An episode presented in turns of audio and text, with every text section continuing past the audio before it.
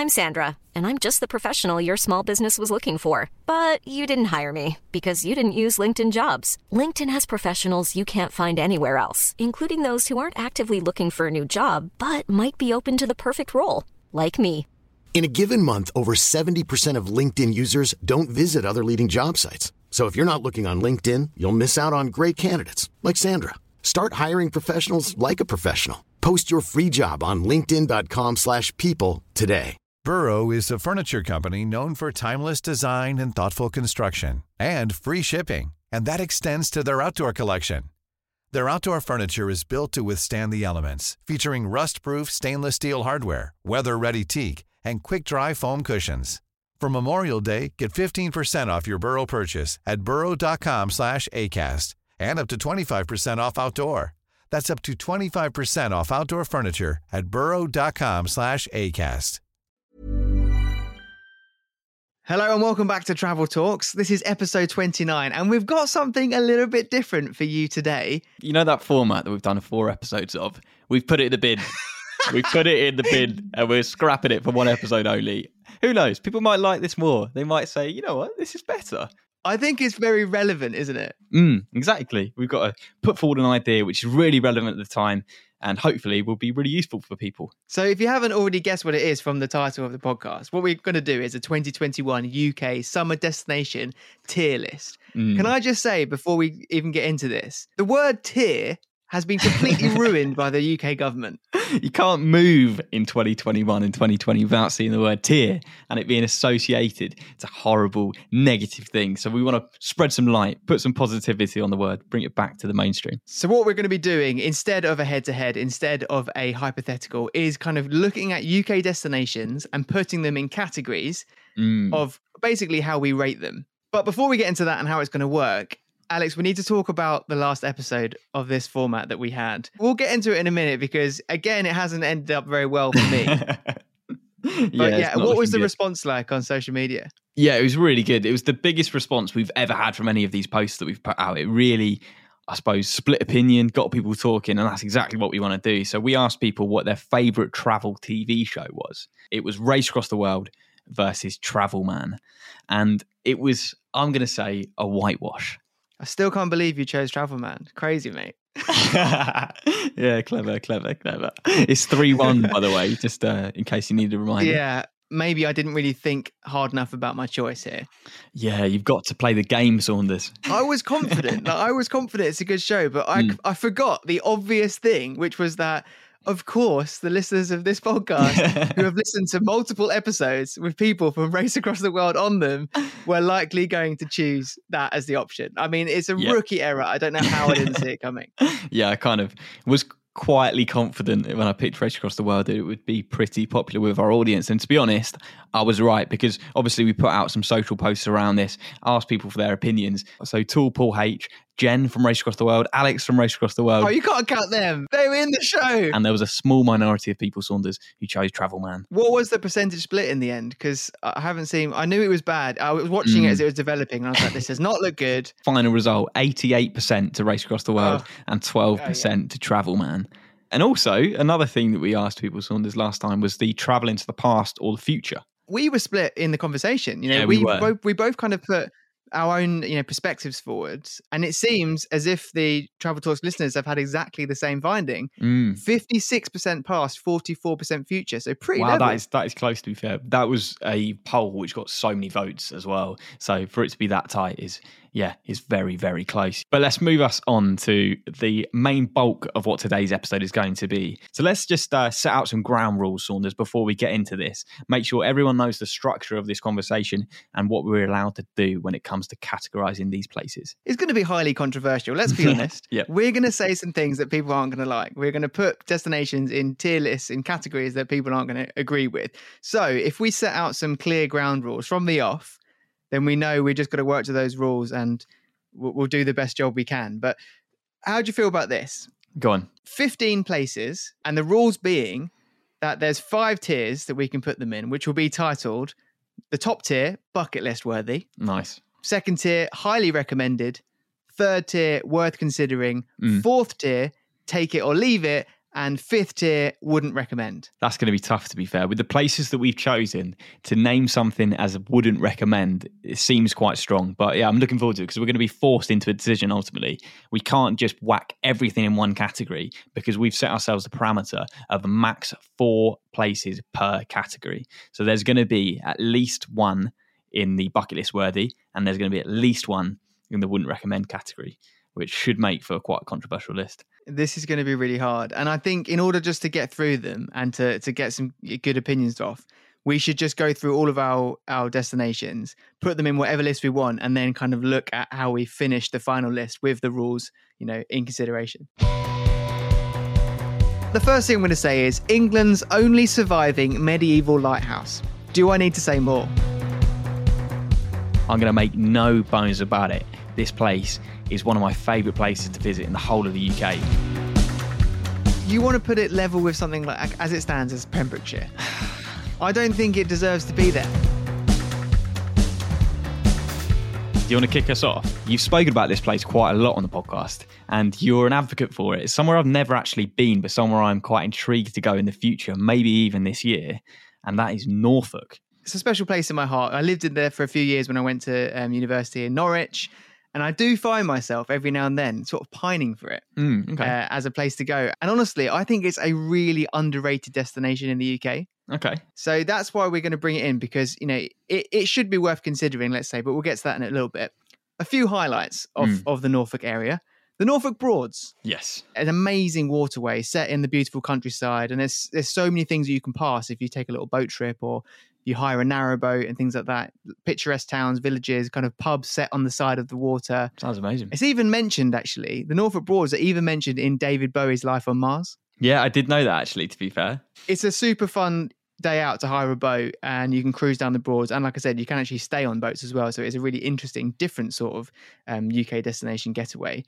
But also, the Norfolk coast has so much to offer. Mm. Great seaside towns, food, and some really pristine beaches. Some of these beaches, they're, they're not kind of next to a town, they're a little bit of a walk away. And Mm. as a result, they're like almost untouched. On the east coast of Norfolk, you've got areas like Gorleston, Great Yarmouth, Winterton, uh, Horsey, and, and a few other places that I can't think about off the top of my head. But and then on the North Norfolk, which is where I used to go quite a Mm. lot when I was at university, you've got places like Cromer. Cromer is an Mm, mm. amazing, honestly, the best fish and chips I've had in my life were in Cromer. If that's not a good enough reason enough, then fair enough. And actually, Holkham as well was voted a few years ago as the best beach in Britain. Wow. I love a fact. I love a fact, That's and that is an a pretty accolade, good one. it? That's yeah, it's a, that's a very very decent fact because a lot of people who have been living in towns, maybe living in flats with not much outdoor space during lockdown, I feel we want to get out into out into nature this summer, and I imagine people will want to go to the best beach in England. Maybe who knows? I have to admit, though, before we kind of dissect this any further, that I am a little bit biased in this one based on Mm. my connection to it. There is quite a strong caveat with Norfolk, and that's that it's not the most accessible place in the world. Oh, okay, The train lines there are pretty slow, especially if you're coming from London, the roads to the city, especially. Um, but I- I also kind of think that's what makes Norwich what it is. That's what keeps Mm. its kind of Norfolk vibe. Definitely worth the effort to visit. But if I'm already thinking ahead, in terms of 2021 summer destinations and considering the list that we've got to go through, Mm, it's going to be hard to rate it too highly for now. okay. So I want to put it into the worth considering category. Well, it's not the most controversial start because that's exactly where I want to put it as well. Okay, this is good. We'll, we'll, we've got a great start in terms of uh, agreeing and kicking off on the right foot. And the next one that I'm going to have to put forward, Saunders, is Cornwall, Big one. a extremely popular destination for UK tourists, and to be honest, for good reason. Cornwall, in terms of food culture, has got so many elements to it. In terms of fish and chips, you've got cr- clotted cream scones, and of course, Cornish pasties.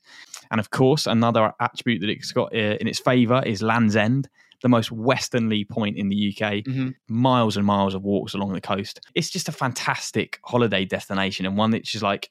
I feel like you talk to anyone who lives in the south of England, they've got stories of going to Cornwall. Another one that stuck out to me when researching Cornwall is a place called Port Isaac. Have you seen the film Fisherman's Friends? I haven't, no, but I am aware of where it's based. Yeah. Yeah, so that that is based in a kind of sleepy little fishing village, very picturesque. And the basic concept of the film is a group of fishermen who sing sea, uh, sea shanties. That's where these fishermen are from. And you can still go there now. You can see fishermen re, uh, bringing in their catch of the day. It feels very, very quaint and a, a welcome escape from all the chaos that's gone on in the last year or so. I would say Cornwall for me. People don't know what we've got coming up in the list, so it might feel like a very harsh place to put Cornwall at this stage. But I'm going to put it, and I hope you'll let me do this, alongside Norfolk in worth considering. Ooh, okay. This is interesting because Cornwall is an amazing destination. It's pretty much in terms of going away in the UK but feeling like you're somewhere else. In Mm. terms of the weather and the beaches and that kind of like you know that the the vibe that it offers. Cornwall really is like nowhere else in the UK. It's almost like its own place, isn't it? Mm, mm, When you're there, you really feel like you're on holiday, mm. not just going. is true. Just, yeah, and especially like the the the whole surf culture there as well. You can feel like Mm. you're in California if you're going on a good summer day. I, I'd actually put it in the highly recommended Ah, okay. there's quite a lot of things to do there and you know it's not just one place you've got you know the likes of penzance like newquay falmouth Mm. land's end like you said just to spice things up i'm going to put it in highly recommended Yeah, whack it in there for now, and I, I- I'll see. Because of course, I will have put something else in there that I want to bump down Cornwall. okay so next up we do have the isle of wight. Mm, i think this is a little bit of an outside choice this one because it's not the most obvious destination to go to when you think of uk like prime destinations. Yeah. the first thing i'm going to say is england's only surviving medieval lighthouse. Do i need to say more Oh, brilliant fact. That, of course, being the Pepper Pot or St. Catherine's Oratory, as it's called. It's basically a hexagonal tower Mm. that dates all the way back to 1314. But that's not the only reason why the Isle of Wight. Let's just make that very clear.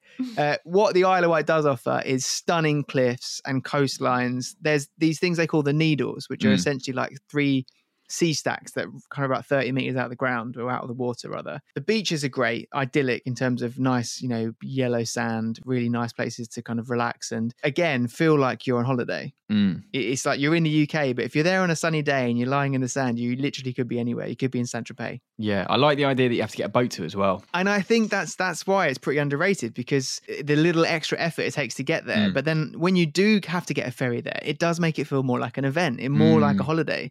You know, it's like you've traveled to get there. You haven't just hop, hopped in your car at home and then got out the other side. And because of that, yeah, I'd say it's quite underrated.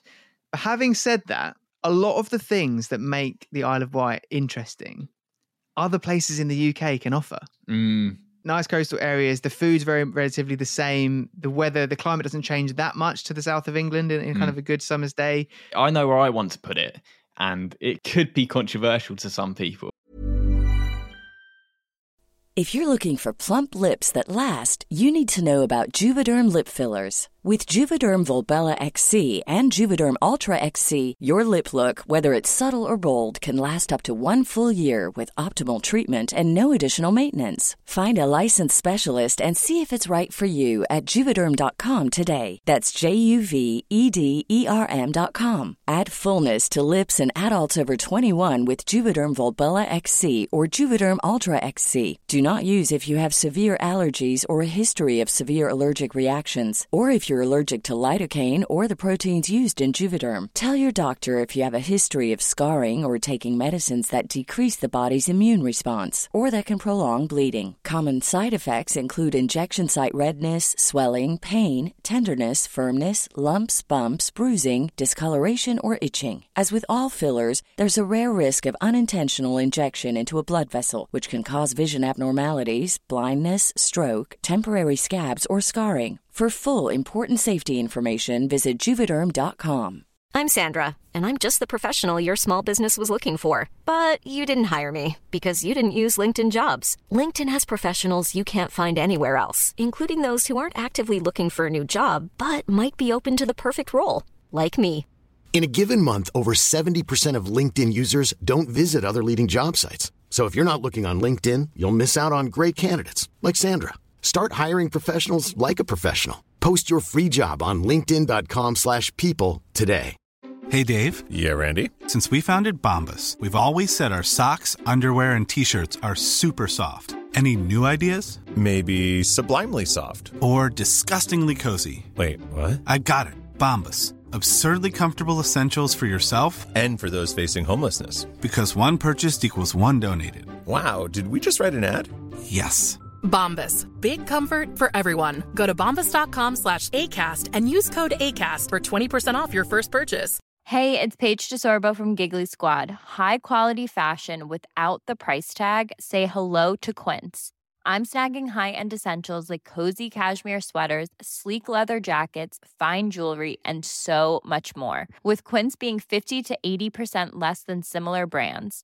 And they partner with factories that prioritize safe, ethical, and responsible manufacturing. I love that. Luxury quality within reach. Go to quince.com slash style to get free shipping and 365 day returns on your next order.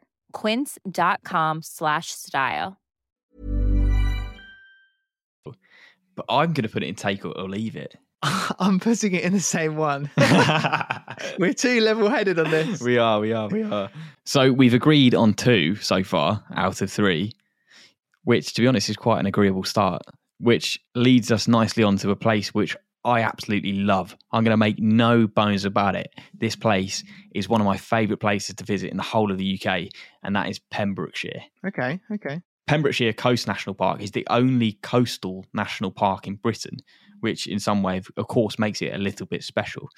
And there are loads and loads of walking routes that you can take, uh, including Pembrokeshire Coast National Trail, which is 186 miles of beautiful terrain. It's absolutely incredible. We walked on it, and yeah, just incredible, breathtaking views wherever you go.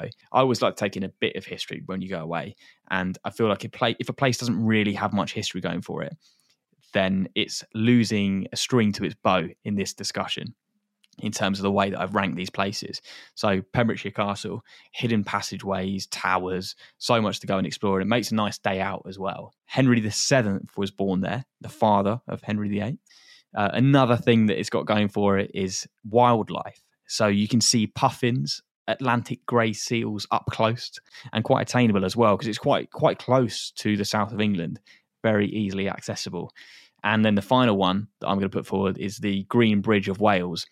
Uh, if you're struggling to imagine what it looks like, just think of Durdle Door and you'll be on the right kind of lines. It's uh, very similar to that, but Pembrokeshire's answer to it. And then just from my own personal experience of going to there, it was so, so peaceful. If that's what you're looking for for your 2021 summer holiday in the UK, I would definitely recommend Pembrokeshire.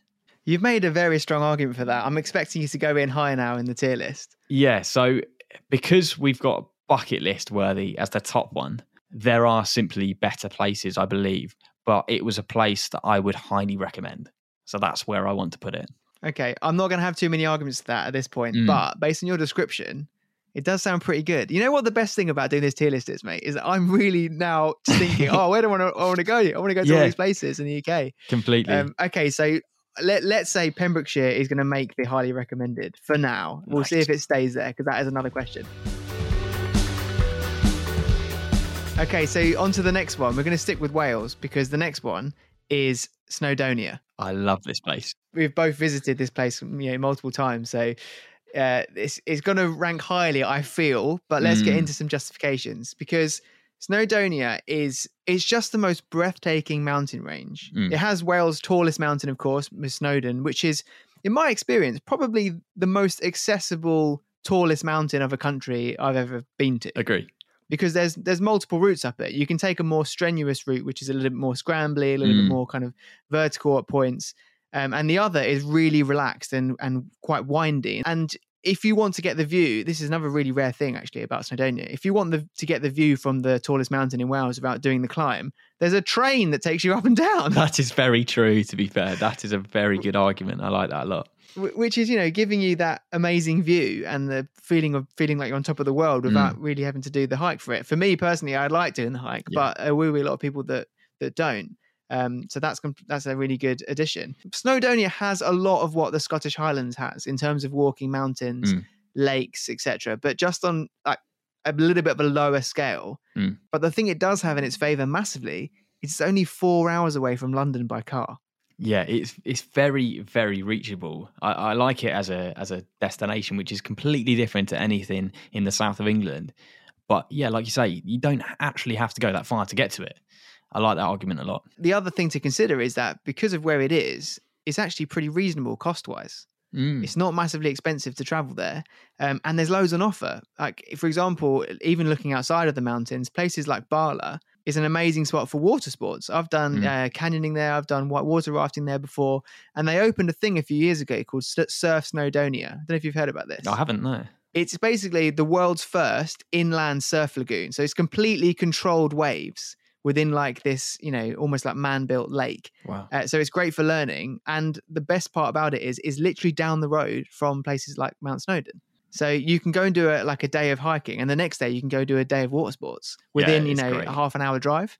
So it does have a lot going for it in that place. And one thing I did as well in um, Snowdonia, which in near Bala, which was really really fun, is the fastest and longest zip lines. I was in going to bring this up. We didn't do it. We we had it on our list of things to potentially do, but it didn't quite in. It didn't quite fit in with the weekend plans that we had. bearing all of that in mind, I've spoken very highly about Snowdonia here. Um, Mm. And you have to, it, the main factor that has to be considered is just how easy it is to get to. It's Mm. literally four hour drive away from London. I'm pretty sure if you're coming from that direction from the southeast, it's just one road, Yep. basically past Bristol, and then Mm. you're you're in Wales, and then you're yeah you're there. Um, so because of that, I want to put it in highly recommended. Do you? Okay, I I want to put it all the way up in bucket list worthy. Woo! Okay. And for me, if you've not been to Snowdonia, I would urge you to go there. It's right on our doorstep and an amazing place that you can visit very, very easily. So I, I would have to categorize it as bucket list worthy. I have to agree with you there because I've been like four or five times. Mm. But maybe that's why I didn't put it in bucket list because I, I you know, I've done it. Exactly. But I would say to you, if you were talking to someone who hadn't been, how passionately would you be putting across the point that they had to go? Yeah, you know, distance, the price, what you can do for the price, Mm. It'd be up there. You know what? I'm, you know, you've you've you've won me over. nice. I'm putting it in. Snowdonia, welcome to bucket list worthy. I mean, will it stay there? We don't know. We've still got a few more to get through. Okay, mate. So this one is a big one. The capital of Okay. England, London. Mm. Obviously, a city. It's where you live, Saunders. So it's why I've taken it because to you it's home, but to me it's a travel destination and a place I do absolutely love visiting and making the most of. Because, like you mentioned with Snowdon, it's only an hour away from me on the train, so it's a place I can get to very easily, and it's always always fun to go to. So I'll I'll kickstart us off, and it's why everyone visits London. The ridiculous amount of attractions that are on offer. So you've got London Eye, British Museum, National History Museum. For theatres, London is almost unrivaled. I'd put it alongside Broadway in terms of New York, but you can virtually see any play or any show that you want to on any day, and it will be in London. And you get incredible views. It's not just in terms of nature that you can get views. When you get a high viewpoint and you look across the city, especially at night with all the lights lit up, it's an incredible uh, sight to see. But I'm going to put forward some downsides to you now, and it might give you an idea as to where I'm edging towards putting this in the category. London is, of course, very, very expensive. And I imagine if you had this as a week long summer holiday, you'd rack up a lot of money and it would be an expensive, expensive trip. It's not the kind of place that I would be looking to go this summer. I mean, visit it by all means. It's an incredible place and somewhere that I absolutely love to go to, but maybe over a weekend rather than an extended period over the summer. So I want to put it in take it or leave it. And I'm aware how controversial that is. I mean, you say it's controversial, but maybe this is because I live here. Mm. But everything's been going on in the last year, whatever, all I've wanted to do is get out of London. Mm. But you make strong arguments because, you know, it's really easy to get to from wherever you are in the country. There's so much to offer. But I wonder, as a 2021 kind of summer destination, Mm. is it a good place to be? Is Mm. it going to be over like p- crazily packed? Is it going to be hard to get a table anywhere? Are all Mm. the tickets going to be sold out? You know, and I wonder also after the year that we've had, is that sort of expense of s- go, of staying in a city like the most expensive city in the country? What people want to do. I Mm. know if I lived outside of London, I probably wouldn't want to do that. So I'm not only going to agree with your take it or leave it. I'm going to put it in wouldn't recommend. Wow. Okay. I completely get your logic, and it's kind of an extension of what I've done. So I, I would be on board with the moving it down to wouldn't recommend. I also think it helps to get one in there because otherwise we're going to have some really difficult decisions to make later on. Yeah, that's very true. That is very true.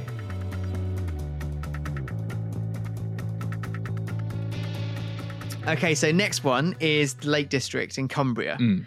Now, obviously, it's well known for mountains, fantastic trails, lots of hiking. The highest mountain in England, which is, of course, Scafell Pike, 978 meters tall. Mm. Like Snowdonia, it's it's an accomplishment, isn't it, to climb Oh, it? It- It's, it's a, a great It's a good experience to have. The Lake District is is more about, in massive contrary to London, it's all about scenery. It's all about tranquility. But at the same time, it's definitely not short of activities Mm. because as well as the mountains, you've also got places like the massive Lake Windermere. You can do boat trips on it, day cruises, and obviously all the hiking and walking around it. But the one thing I would say the Lake District has against it, or one of a few things, is that depending on where you're coming from, it is pretty far north in the country. So if you're Mm. coming from the south, Mm. it is a it's a big trek to get there, but it's worth it because this is an interesting fact. It's obviously hugely popular because 15.8 million visitors Wow. go there a year Wow. every year. So clearly that's very highly regarded. But at the same time, could you then spin that and say it's likely to be busier in the peak months Mm. and potentially more expensive because it is so popular Mm. than the likes of Wales or Scotland that offer a kind of similar landscape, lakes and mountains, Mm. but at a much reduced cost? Mm. It's an interesting one because, you know, if you say, "Mm, give me five places to go in the UK, Yep. I imagine everybody would at some point say the Lake District. Yep. But in this list, 2021, thinking I want to go somewhere that's not really busy, I want to go Mm. somewhere that might be a little bit more, you know, interesting or whatever. I'm still going to put it in worth considering though, just because it is the it is a gem of the UK. Mm. So I want to bump it up one category. Ooh, I- okay. I want to put it in highly recommend. A lot of the places we've spoken about so far tend to be in the south of England and, of course, Wales, um, south of the UK. I think with the Lake District being where it is, it is accessible to pretty much anyone who lives in the UK to an extent. It's quite central in the UK. So if you imagine that people are coming from the north and maybe places like Durham, Manchester, Leeds, it is accessible from London. It's quite a drive, don't get me wrong. maybe six hours if I'm right off the top of my head. But it is accessible to everyone in the UK. So it's kind of a potential. And then maybe that's why it's so popular as well, because everyone in the UK can kind of come towards and merge into this one amazing zone in the centre of the country. That's a good point because if it wasn't easily accessible, it wouldn't have that many visitors a year, would Mm. it? But do I want to buckle to your decision? Mm, I Do think it's want to? expensive. I think your argument on expense and thinking of it in terms of where people should recommend and book for 2021, taking in everything that's gone in in the last year or so. I, I would I would be willing to bow down to worth considering, but I do feel quite strongly that I could highly recommend it. Well, you know, I don't think we mentioned this before, but we've each got one veto. We didn't mention. Do you that. wanna We use it on this? Bring it up. Let's see. Let's see where we end up, and I'll see where I want to use my veto. But let's put it into your category for now, into worth considering. Okay, so the next place that we're going to put forward is the Cotswolds, somewhere which I absolutely love. I've been there numerous times and can fully recommend it. And I'll start off with the first reason why. I would say it's probably the most picturesque village in the entire of the UK. When mm-hmm. people from abroad, like the United States, imagine what the UK looks like, I think they think we live in places like the Cotswolds. Yeah, that's fair. It's a far cry from what the reality is, but if only because it's such an incredible place. In terms of this conversation, I feel like it's almost a cheat code, the Cotswolds, because it allows me to put forward places like Bath, places like Bristol, incredible cities, because they are so visitable from the Cotswolds. They're like an hour away. Did you know that Bath is the only city in the UK to be classified on a whole as a UNESCO World Heritage Site? I didn't know that. The entire city is protected as a UNESCO World Heritage Site, which kind of sums it It's up. It's very Roman, isn't it? Bath. It is. It is. It literally feels like you've gone back in time when you go to Bath. Although a lot of people will have been uh, stuck in big cities like London, I imagine some people will have been stuck in more rural destinations and might be pining after cities. So I feel like the Cotswolds, when you bring in Bath, Bristol, and include it as one kind of mega road trip holiday, which I've looked at this summer. So it's a uh, real prospect, which some people will be considering. I think the Cotswolds is a very, very strong argument for a summer holiday this year. I have to agree with you because whenever I think about a little weekend away, I Mm. almost always think of Cotswolds first, just because of how Mm. easy it is to get to. What you can get from such a short travel time is is pretty good. Mm. Uh, and like you said, there's lots of different avenues. You can go to history in Bath. You've got a city in Bristol. But if you want to just stay in like a farmhouse, Yeah. you can do that. If you want to Mm. stay in like a quirky shepherd's hut or in an Yeah. old converted train or something like that, yeah, Cotswolds is filled with that stuff. And I, I think just because it is really easy to do as like a one night, two night thing as well, it doesn't have Mm. to be like a week long holiday. I want to put it in highly recommend, and I don't know how you feel about that. Highly recommend. I mean, you want to put it level with something like as it stands as Pembrokeshire.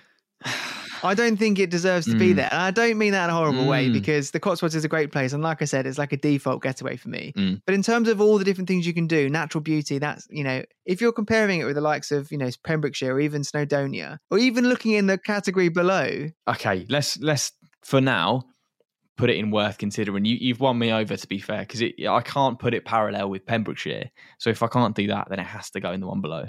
okay, next up, we're traveling to the south coast to Dorset. Mm, very nice place. So Dorset, we're going to focus on the coastline because there's 95 miles of it, glorious coastline. Wow. Um, and in terms of history, geological, natural history, with things like the Jurassic Coast, there's 185 million years of Earth's history on display in Dorset. The coastline, the cliffs, the beaches, they're some of the best in the UK by far. And a lot of the old fashioned harbours have remained very loyal to their roots. So, Mm. similar to like we were saying with Cornwall, there's a lot of good fishing towns, a lot of port Mm. towns, which give you that real like coastal vibe.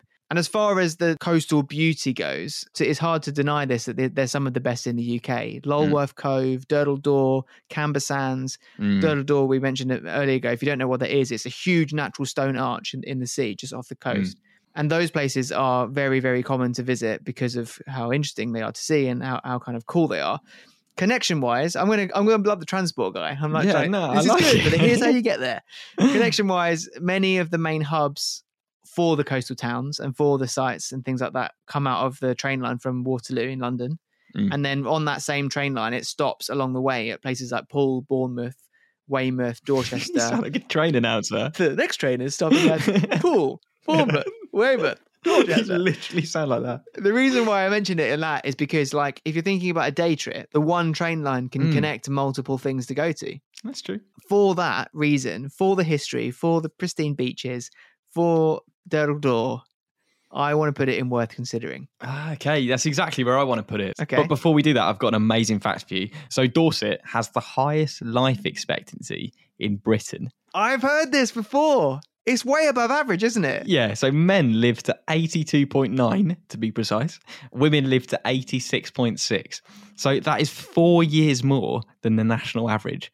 So if that isn't the biggest endorsement for the fact that Dorset is a calm and tranquil way of life that leads you to live a relaxed, calm and long peaceful existence on the planet, then I don't know what is. And in terms of 2021 summer destinations, after the year we've had, I think everyone wants a few years of their life back. So let's get to true. Dorset. That's a great way of putting it. All right, mate. Next up is another city. So, judging on where we've put London, I can imagine that this is going to almost go in a similar kind of zone with Manchester and speak about some of the positives about Manchester because a lot of people haven't visited it or haven't given it enough time. It's somewhere which I've been a few times and I've loved every single time that I've been there. Brilliant nightlife, amazing restaurants. It's a short drive from the Lake District, which we mentioned earlier. So Mm. you could potentially incorporate it in a holiday that you did to the Lake District. You've actually got nice, easy transport to places like the Yorkshire Dales as well, which isn't going to be appearing in the 15 that we've chosen, but an amazing place which I'm sure many people would love to visit this summer. Music tours, of course. Manchester is such a synonymous place with music. Oasis, uh, Stone Roses both come from Manchester. So there's some music tours and history that you can take in in that respect. But like London, it's not somewhere which I'm going to be looking to book a summer holiday this summer. So I'm going to put it all the way down in wouldn't recommend. Whoa, controversial. Mm. See, I, I, I am going to have to counter that. Oh wow, okay, go on. Because I do like Manchester as a city because it doesn't have the same like intensity that London has. Mm, okay. It's, a, it's a little bit more slower pace there and it's way cheaper than London. Yeah, that's so you get a lot of the benefits of a city. But one, the, the actual main reason why I think it deserves to be at least one category higher in Mm. take it or leave it is because of it can be a hub to loads of other places. Mm. And it can kind of like takes my argument against the Lake District out of the question. Because if you set a hub in Manchester, you're opening up yourself to day trips all over the place. Even, Mm. yeah, I, I have to say, I don't know if it deserves to be in wouldn't recommend. I think it needs to go and take it or leave it just because, you know, not everyone wants to go to a city for the summer holidays. But because of where it is and its access to other places that are rural, kind of get Mm. the best of both worlds. So would you take take it or leave it? I, I feel like if we're putting London all the way down in wouldn't recommend, then it only makes sense to put Manchester down there with it. Okay, okay. And if you feel that passionately about it, then you can veto it up into a higher category, maybe. I think keep it in wouldn't recommend for now, and we'll see where we get to at the end. Mm. Because we might feel like actually, you know, that against this place, we they should probably swap around. We'll see what happens if we get there.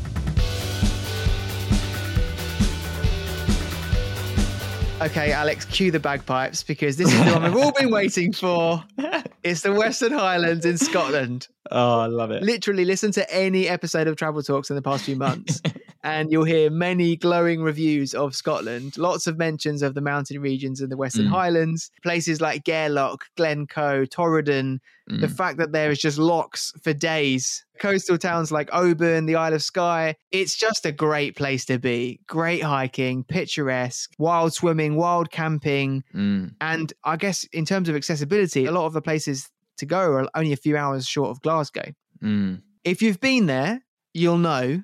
If you haven't been there, you need to experience it. I honestly can't rate this area of the UK highly enough. And for that reason, this is going straight into the bucket list. Yeah, so I'm not even going to disagree with you because it's on my bucket list. It's like you said, it's a place which I've not been to.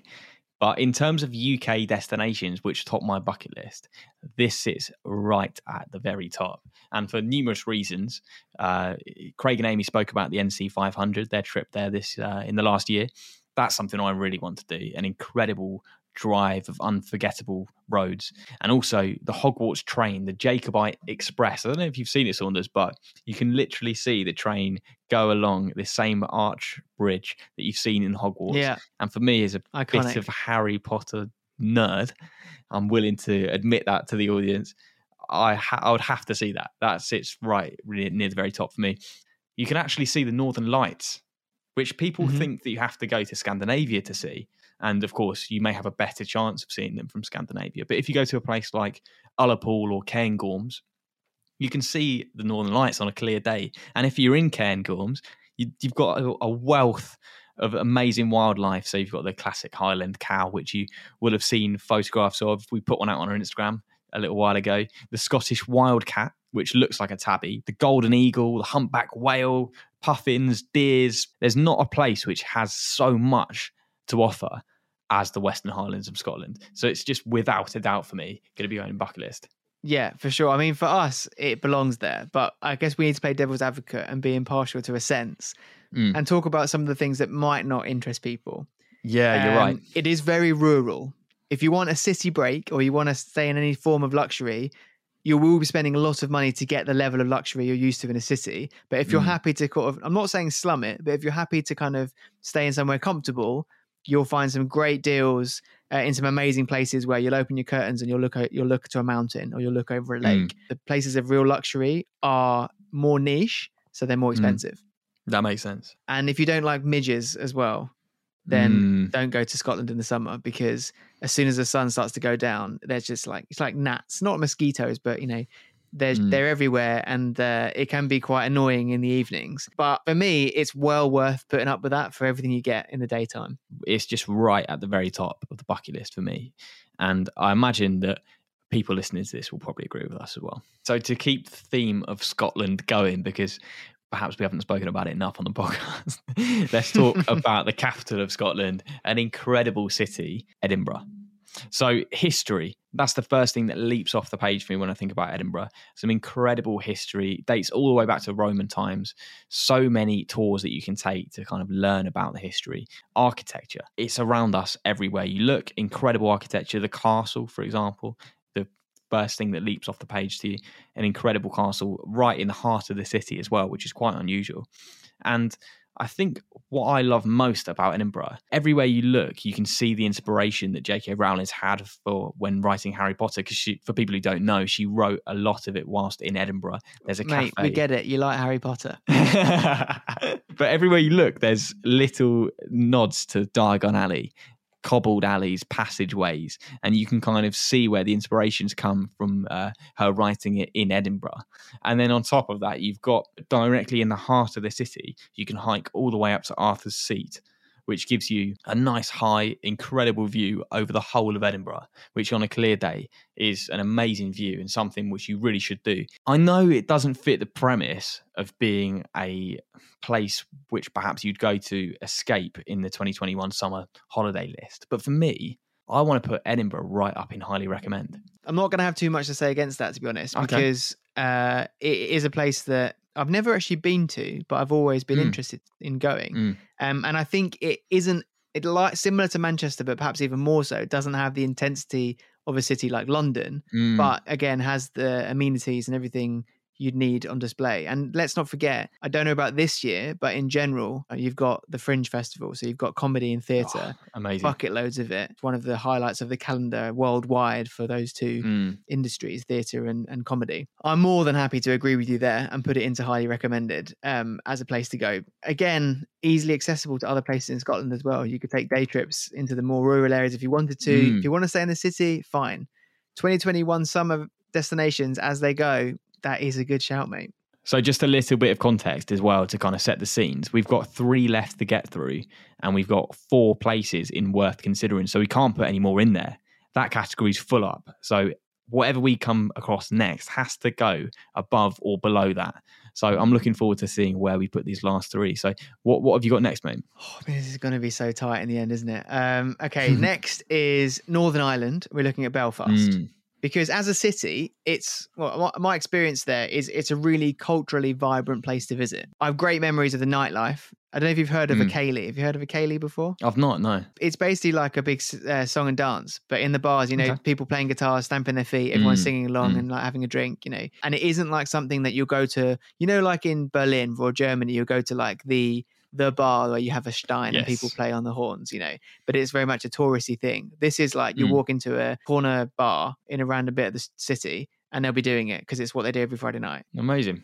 loads of history in um, Belfast. I don't know if you know this, but it's the place where the Titanic was built. And there's great museums around the port that it was built. An equally big plus is that it is just a short drive away from the UNESCO World Heritage Site of the Giant's Causeway, Mm. Which is an amazing natural rock formation that goes out to sea. Do you know the legend behind the Giant's Causeway? I've heard a little bit about it. Not so much the legend, more like the facts, the science behind it. Like, so go on, tell me the legend. So the, the legend is that two giants, one from Ireland, the other one from Scotland, uh, the Scottish giant challenged the Irish giant to a fight, and the Irish Hmm. gi- the Irish giant built the giant causeway out of these huge rocks. Obviously, the idea of carrying these big rocks as a giant Hmm. and placing them in the water to build a bridge to the middle of the what is it? It's got the North Sea, isn't it? I think of that, that area Hmm.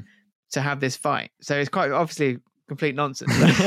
I like the idea of this being the two big giants building a bridge to fight each other Yeah, it's a it's a nice idea. it honestly is really worth visiting because it is a little Mm. bit of a it's quite difficult to behold because you see it and you're like i don't understand how are these Mm. rocks so are almost symmetrical with each other how do they fit so nicely together like Yeah. what sort of geological you know madness happened to make this exist and you kind of just think this is amazing It blows my mind, honestly. The pictures I've seen of it, forty thousand stone pillars. For people who've not seen it, search on your phone when you can. Have a look at the pictures. It's literally incredible, and fifty to sixty million years old. So I'm going to go out on a limb and say this, Saunders. I think that if the Giant's Causeway was in Peru, it would be at the top of every single person's bucket list. But I feel like because it's closer to home, we disregard it. And we mention this a lot on the podcast that when something's close to home and a bit more accessible, we kind of put it to the back of the pile and think we'll get there eventually. We'll do that. We'll come across it. Why not go and do it this summer and tick off a ridiculous bucket list destination, which we're so lucky to have on our doorstep? that is such a good shout and I mean, it's not even just the giant's causeway you go a few miles down the coast and you've got the i, I apologize for dreadful pronunciation here but the Carrick Reed rope bridge Mm. Which is uh, I've walked it. It's really cool. It's a, a rope bridge connecting to kind of the, the mainland and the sea stack. And if you're a fan of TV and Game of Thrones in particular, Mm. loads of the locations which are the north of Westeros and Winterfell and that area, they're all shot just outside of Belfast. So there's amazing tours you can go on where you go into all the filming locations, including Winterfell, which is actually you know a permanent structure, part of it at least. we get it, mate. You like Game of Thrones. but I, I did that tour and it was really good. You learn loads of stuff about the filming locations and kind of little stories from the cast and crew. So if you're a Game Yeah, of like that. Thrones like nerd, uh, it's it's worth doing it, or even just a cinema nerd, just like how they how they make stuff like that Mm. in natural locations. For all of those reasons, and especially the reason you mentioned, the fact that if it was Mm. anywhere else, it would be a you know seventh wonder, is why it goes into for me at least highly recommended. I think it's got to be in bucket list worthy. And because we've got space for it as well, we've got a bit of room up there. I would put it right at the very, very top. Yeah, I think it's fair in terms of you know bang for your buck as well. It's not Mm. massively expensive to travel there or to stay there. Um, there's lots of interesting cultural things to see, and you know there is a lot on the doorstep of Belfast. It's not just about the city; it's only short drives away or short buses buses away or coaches, whatever you want to do, to loads of different Mm. places, um, including some great coastline, like we talked about. So yeah, I'll, I'll agree with you. Let's get it on the bucket list, worthy. All right, mate. That leads us on to arguably the more jokey aspect of this tier list. We've each taken our own home county and we're going to try our best to sing the praises of where we live. So, for people who don't know, I live in Berkshire, the royal county of Berkshire. You've got Windsor Castle, which of course attracts lots of visitors, but Windsor in general is an amazing place to visit. So many incredible sights to see. The Long Walk, in particular, some incredible sights all the way. You can get right to the top and then look back across Windsor. It's something you should definitely do if you do go to Windsor. Not a lot other than that to sing the praises. of. You know, my next point I've got here is Legoland. So you can tell I'm clutching. I I'm gonna say you've got some places which are worth visiting. I would say it's worth considering for a summer holiday and especially because obviously places like Windsor and Ascot they they do see a lot of tourism from outside of the UK usually because of the whole pandemonium about the royal family and how that brings tourists across.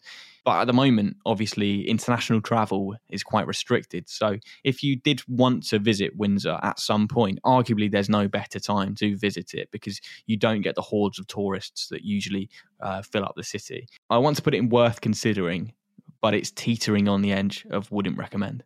I think that's fair. I, I'm not going to argue too much in favour or against Berkshire, Mm. to be honest.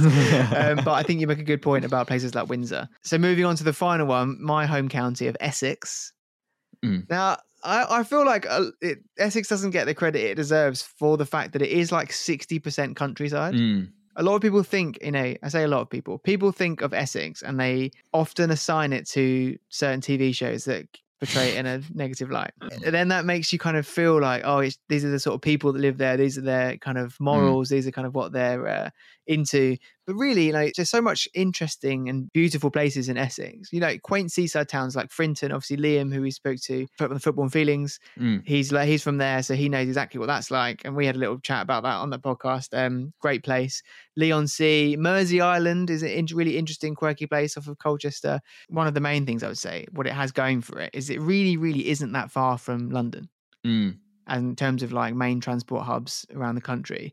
So a day trip to places in Essex, to interesting coastal towns, a little bit of the countryside, it really takes very minimal effort because of how well Mm. connected it is by trains uh, and roads. It- having said all of that, considering the list that we've talked about today and all these Mm. places and what they offer, I just don't think there's any way that you could put Essex in worth considering, bucket list Mm. worthy, even highly recommended. But I'm not going to put it in wouldn't recommend because it's where I grew up. So I'm going to put it in take it or leave it. Yeah, I think that's fair enough. So I, I mate, I'm happy to put it in take it or leave it. And to be honest, on that logic, I think I'm going to concede Berkshire into take it or leave it as well. So that that massively helps the idea because we had five and worth considering at that point. Mm, okay. Should we go over the list as it stands and see if we're happy with it? Because Yep. oh, I don't know. I'm looking at a few of them now and I'm thinking, do they deserve to be in there? Should they go up? Should they go down? So let's kick it off, mate. The ones that we would not recommend, we have got London and Manchester. Are we happy with that? Would you say? It seems so harsh to say it for two great cities. Mm. But we, we are thinking about this in the context of a UK 2021 summer destination. Yep. And I just don't feel like London is going to be a great place to go. I think it could be quite stressful. It's going to be really expensive where people might be wanting to save money. I, I still feel like Manchester could be in, in take it or leave it, or even worth considering. Okay. Even worth Okay. considering. But for it to be in worth considering, we'd have to move something out. And come on, Is Manchester topping Norfolk? it's tough, isn't it?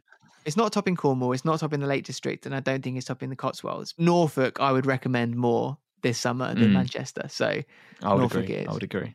And in take it or leave it, we've got Isle of Wight, Essex, and Berkshire, which I think seems fair enough because, like the name suggests, we're not saying you shouldn't go to these places. where I do have a problem is highly recommended and worth considering because Mm. controversially, I think Pembrokeshire and Cornwall should be swapped around. Cornwall in highly recommended, Pembrokeshire in worth considering. I, I can't, mate. I can't have you put Pembrokeshire down into worth considering. I, I, I feel too passionately about visiting it recently and having an amazing holiday there. Like I, can't see it slip down to worth considering because I do highly recommend it. Anyone I speak to about a UK destination this summer, I fully back Pembrokeshire. And as it stands, there is actually five in worth considering. So Mm. rather than the swap and just leaving Pembrokeshire where it is and highly recommended, I think you make a good point. You've been there recently, you've got attachment to it. I'll level with you there. Cornwall goes up, Pembrokeshire stays where it is. Do you feel like everything there is relative to each other?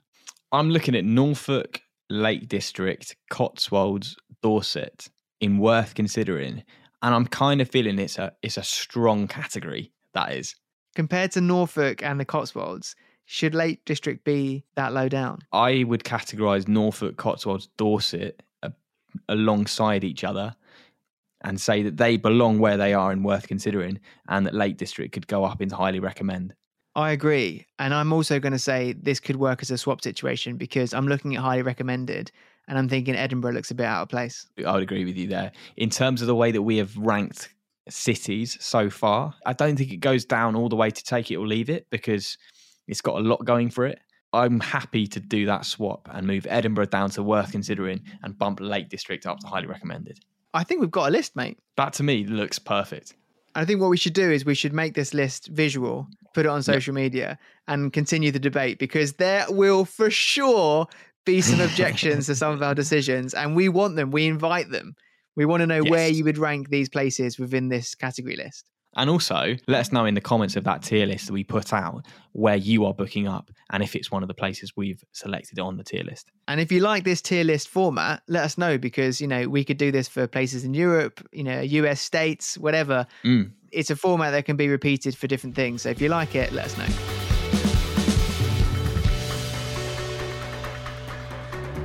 So it's about time that we could promote the episode that's coming up. And that episode, episode 30, is going to be with the wonderful Zach Jalab. Excellent stuff. That was a good chat. I enjoyed that one. I'm, I'm looking forward to people hearing that because, you know, we don't often talk to people that have lived in different cultures. uh, You know, UK culture, and for in in Zach's case, living in Algeria. Yeah, the, the standout quote when I was editing that episode was My mates are going into secondary school and I'm going to Africa. And for anyone that's new to the podcast, a great opportunity to go and check out some of our previous episodes. Uh, examples being Kinging It, Chris Ramsey, Pete Donaldson, Mm. multiple different race across the world contestants. If you're fans of that show, uh, some sports stars, presenters, boxing world champions. Get listening because there's some there's a wealth of great content to listen to. And before we go, we've got one more thing to ask of you. If you haven't already, if you could hit subscribe wherever you're listening to the podcast. And if you go to Apple Podcasts, you can leave a review for Travel Talks as well. Hit five star, be nice, give us a five star review. And if you've got a bit of spare time, write a few words as well. Say why you like the podcast, gives us a boost, gives us a lift, and keeps us making these podcasts for you. And of course, we will be back with another episode next Monday.